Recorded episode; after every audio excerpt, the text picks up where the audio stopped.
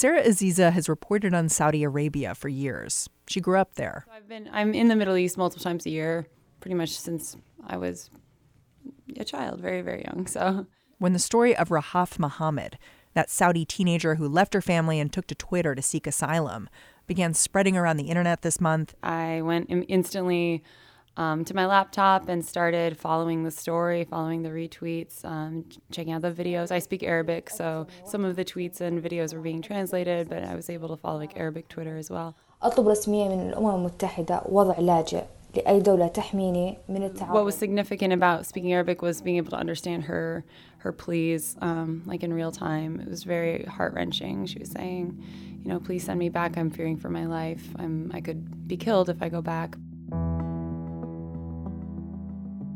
She had never really shown her face or used her real name before that, and that's um, extremely common. And if people are daring to tweet at this point anymore from inside Saudi Arabia, they're extremely careful to screen their identities. But she she took to Twitter and said, "I'm showing my face. I'm using my real name." She was showing pictures of her ID and things like that, saying, "I have nothing to lose now," because she felt like her life was at stake. So she just exposed herself completely. But you say this is an example of something bigger, right? When mm-hmm. you saw this, you weren't just seeing her. No. You were seeing like a lot of women who came before her, right? And yeah. are still continuing to come. I knew stories like Dina Ali Lasloum, who had a very similar story in the Philippines just a year ago, where she was apprehended, went online, like begged the international community to do something, and there wasn't a response, and she was repatriated, and we don't really know where she is today. Um, so I was I was not sure how the story would go. Of course, Rahaf was granted asylum in Canada. She got off the plane, went through customs, and then she got a big hug from Canada's foreign minister. But Sarah wants us to look at these other women, women who might not be as lucky. Because in the last few years, the number of Saudi citizens seeking asylum has risen dramatically. Yeah, so even just the official numbers tell a story. It's, I think, close to tripled it really speaks to the reality that women face that they're they're willing to take such incredible risks. I spoke to some women who told me, you know, they're in their mid or late 20s and they had never left the house without the permission or company of their their male guardian and yet these women are daring to sneak downstairs, steal their father's phones and um, use their phones. There's a app that Saudi men use to, you know, register their women. Basically, it's called Absher and um, that's, that's, so bananas, by the way. Yeah. There's like an app for that. There's an app for the Interior Ministry, and through that, women can, if they can get into their father's account, they can grant themselves permission to travel. One woman said, you know, her father kept her passport in a safe. She had to break into the safe. She had to basically she described to me holding onto her father's phone and shaking so hard. She she was weeping and shaking as she told me this memory. It took her three tries to even dare to open the phone because just the concept of disobeying her father was so terrifying. She she had like been frozen. Saudi Arabian women have been dealing with so called guardianship laws for decades. These policies prevent a woman from doing much of anything without the explicit permission of her father, her husband, even an adult son. Sarah's going to explain why there's been this sudden surge in women leaving the kingdom and whether Rahaf Mohammed's escape is going to change anything for the women left behind. This episode is brought to you by Discover. When it comes to your finances, Discover wants you to know they are the credit card that is always there for you. With 24 7 US based live customer service, everyone has the option to talk to a real person anytime, day or night. Yep, that means no more waiting for quote normal business hours just to get a hold of someone. We are talking real service from real people whenever you need it. Get the customer service you deserve with Discover. Limitations apply. See terms at discover.com/slash credit card. Sarah Aziza describes covering Saudi Arabia as a kind of ho hum beat. You know, we buy their oil, we sell them arms. They're bad at human rights, they're terrible at women's rights, they're, they're great at women's oppression.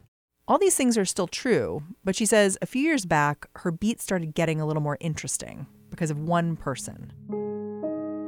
Mohammed bin Salman, the crown mm, prince. Yeah how did things change when he came to power? Mm-hmm. Because he presented himself to the West as being a great supporter of women's rights mm-hmm. and allowing women to drive and opening movie theaters. And so, how did things change in a way that you think is part of the cause of this uptick in people leaving the country? Yeah, I mean, there was a big burst of, of enthusiasm and optimism, especially in 2016 when he rolled out this grand agenda he calls Vision 2030, which has all these ambitious goals about how he wants to change and reform and improve the country by the year 2030, increasing women's employment. It's, it's very. Um, capitalistic in its in its real aims. He talks about wanting to make Saudi Arabia a destination for global capital, and he understands that the image of Saudi Arabia, you know, it's very um, marred by its human rights record and its um, reputation as being the only country that doesn't let women drive or a place where women are oppressed. So he understood that it would do him well to clean that up. So he's definitely touted, you know, the, these movie theaters or letting women attend a soccer game. And um, I spoke to women in Saudi Arabia who are huge soccer fans, and that was a great moment for them. Um, and some of them were really excited to drive, and um, they come from, you know, a socioeconomic class where they do have access to a car, and that is going to significantly impact their life. But there are many, many women who would tell me that their lives haven't changed you you go regularly yeah. to Saudi Arabia. So I'm wondering how you've seen it change mm-hmm. personally. Yeah, I was there this summer watching women take the wheel for the first time in history and and some of them praise they were literally singing the praises of MBS. They were so excited and some of that could be sincere and some of that might be to make them feel safer. it tends to be an addendum on every conversation. People like to throw in, oh, you know, like praising MBS. I think a lot of it might just be this attitude of paranoia because at the same time as all of these reforms or promised reforms, MBS was locking up hundreds of Saudis um, in a way that was pretty unprecedented and pretty brazen in the kingdom. So he locked up a bunch of very conservative clerics, for example, um, influential sheikhs and things like that. At the same time, he locked up liberals, intellectuals, academics. What we believe, people who follow this, is he was preemptively um, locking them up because he's very, very consumed with controlling the narrative completely. So, at, on all ends of the spectrum and in the middle, people were going to jail. Um, it was very unclear in some cases why, except that he was afraid they might criticize him. So, even people I know who were adamantly praising MBS and excited to hopefully see further reforms. Some of them went to jail. Some of them have completely evacuated Twitter and are completely laying low, even after 40 years of activism. Mm-hmm. People in very prominent families, people who were absolutely pro government, but just hoping to cooperate with their government in ushering in these changes that they were so excited to hear announced from you know the royal court. Turns out he's not interested in having cooperation. He's not interested in in anyone who would complicate or criticize his narrative. So it just sounds like sociopathic. It is. It's very I mean, authoritarian. yeah where it's just the end point is the power. You went to germany and followed a woman named rana. Mm-hmm. can you tell me her story Sure. Um, so she's this incredibly bright, kind, smart woman who is from Riyadh. She's the oldest of eight children, and uh, she grew up in a really suppressive, like abusive home. Her father and at times her mother were yeah just very physically and mostly verbally and emotionally abusive mostly her father undermined all of her attempts to pursue her her career and then told her that they'd found her husband and it would that was sort of um, speaking to the personal like her last straw. She said i saw him i saw the end of my future. I, I thought maybe i would be lucky and he'd be a liberal man but he just told me he wanted me to start having kids and stay at home with them as soon as we got married. So she convinced her fiance to take her on a honeymoon and she began researching where um, where the best asylum laws were, you know, sort of through these underground like forums of women who ran away or wanted to run away and she heard Germany was a really good place. They flew to Germany and when they landed in the airport to begin their honeymoon, she stepped up to the immigration officer with a handwritten note in English and German that said, "I want to apply for asylum and my husband doesn't know." And they took her into the system and yeah, she began the process of becoming a refugee in Germany and that's how she got her start. And you describe how she really lives her life in fear. Mm-hmm. She feels like people are following her all the time. It's not something that she expected, even with all her research. It seems like something that's getting much more common much more recently. But she and several other Saudi women that I met who are her friends, they started getting messages, harassing messages from pro government people. Um, her family, her friends back home were interrogated and harassed by um, the authorities, um, multiple different departments.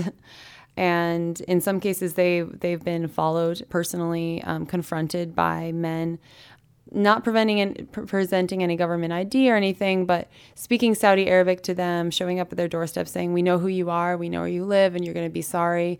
And then another thing that's very common and very chilling in light of Jamal Khashoggi's tragedy is that many women get summoned to the embassy for vague reasons. Sarah says Saudi Arabian embassies, they've become these black boxes. Once you get inside, you're on Saudi soil. Might not be able to leave. And she knew this even before Jamal Khashoggi disappeared when he entered a consulate in Turkey last fall.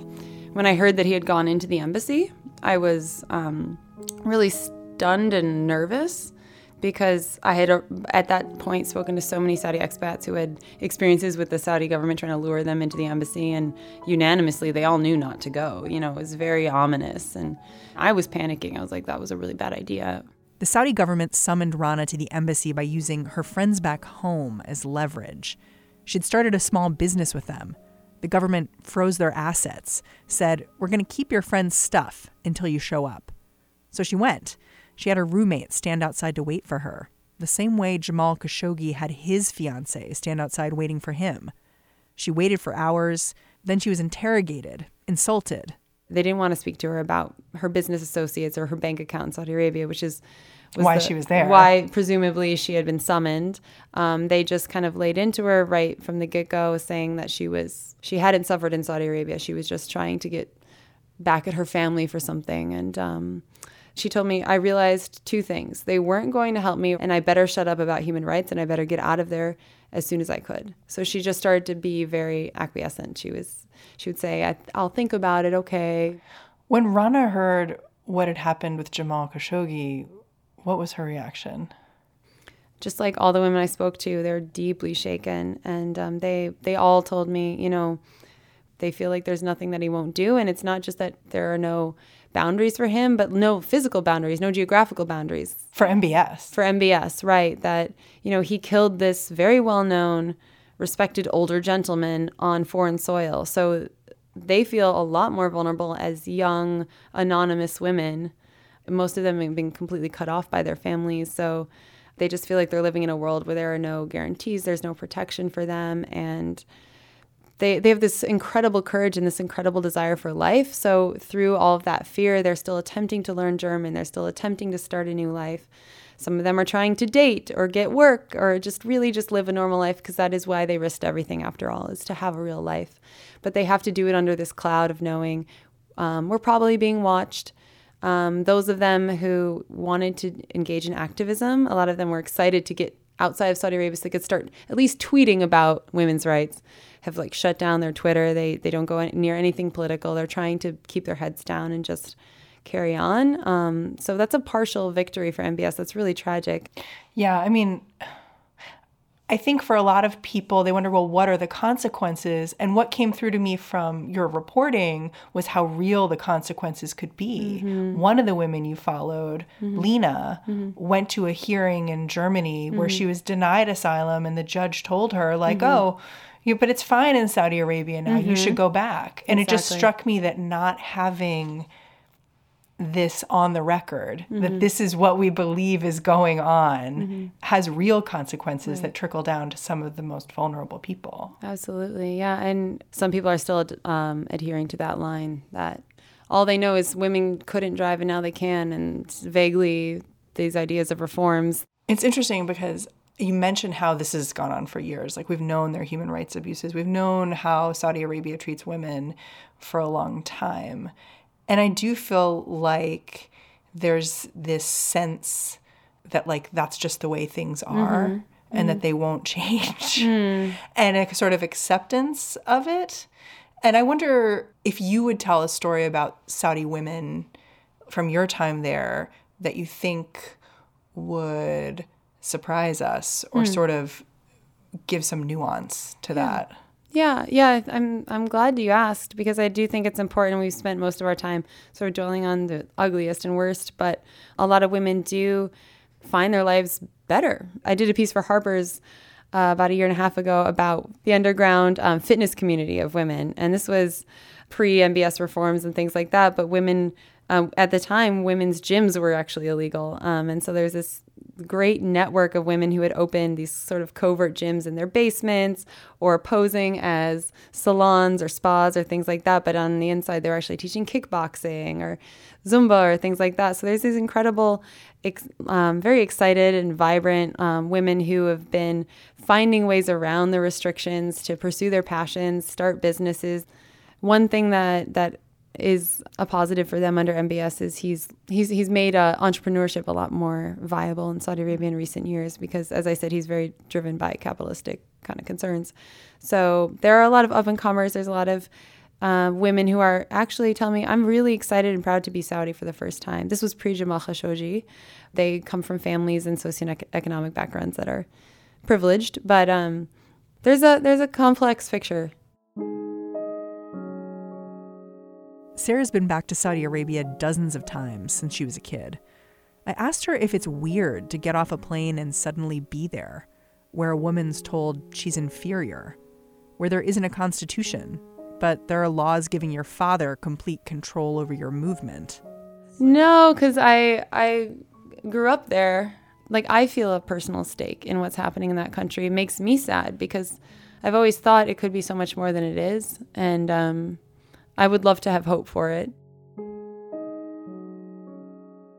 Sarah, thank you so much for coming in. Thank you so much for having me. It's been great. You can find Sarah Aziza's latest reporting in The New Yorker.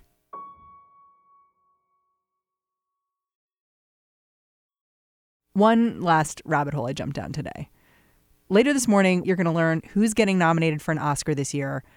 But here's my question why don't we have a host? The Oscars has been having a rough couple of months. And usually I'm just talking to myself about this stuff, but today I decided to talk to our producer, Danielle. Yeah, so Kevin Hart was originally supposed to host the Oscars this year, and uh, that did not pan out. Um, okay, for people who don't remember, what happened? Um, he had been found to have tweeted some homophobic tweets. It's 10 years old. This is stuff I've addressed. I've, I've apologized for it. I'm not going to pay it any mind. So then he's just out. He's not doing it anymore. And by now you would think they would have a new host slated, um, but that's that's not the case. They're they're no one's hosting the Oscars. So has this happened before? Yeah. So in 1989 it happened. Yeah, there was no host, and it was like a mess. Like it is like went down and like Julie Andrews and a bunch of other act- actors wrote to the Academy and was like, "This is an embarrassment." No, like, they yeah. wrote them a letter. Yeah, it was it was rough. It does kind of seem like the worst job. Why are the Oscars just like so much less fun than like the Golden Globes. The Oscars are a little more self serious, and also the Golden Globes is like has this like reputation for being the fun one where it's like everyone's like talking and eating throughout the entire show. Like people are getting drunk, but it's like funny and like you can't you can just like throw Tina Fey and Amy Poehler up there to make like weird jokes and it's fine because that's like their reputation. So the Oscars are like your dad's awards show. Yeah. It ranges from like bland to bad with some good moments. Like the Ellen selfie. Like that's a huge pop cultural moment. It happened at the Oscars. But like I feel like people don't come away from an Oscars hosting being like that was exceptional. You know who I think that they should hire? I think they should hire Michelle Wolf. Yeah, actually. they'll never do it. yeah, but no. I but I feel like it's like they need that. They need someone who's like. I would watch that. Yeah. I would watch that a thousand percent. I think most of America would. You would hate watch it. You would love watch it. You would watch it just, just to, to, watch, watch it. it. Yeah. yeah. Yeah. But I mean, now at this point that we don't have a host, I think it's going to be interesting either way. Like either they're going to like really pull it off and it could be like interesting or the other way around, it could be horrible, which is also a very fun time to watch. So we'll see. What Next is hosted by me, Mary Harris, and today I'd like to thank my producers, Mary Wilson, Jason DeLeon, and the best producer in a supporting role, it goes to Danielle Hewitt. If you're enjoying What Next, leave us a rating or a review on iTunes. It helps other people find the show. You can follow me on Twitter at Mary's Desk. Talk to you tomorrow. This is the story of the one. As head of maintenance at a concert hall, he knows the show must always go on. That's why he works behind the scenes, ensuring every light is working, the HVAC is humming, and his facility shines. With Grainger's supplies and solutions for every challenge he faces, plus 24 7 customer support, his venue never misses a beat. Call clickgrainger.com or just stop by. Grainger, for the ones who get it done.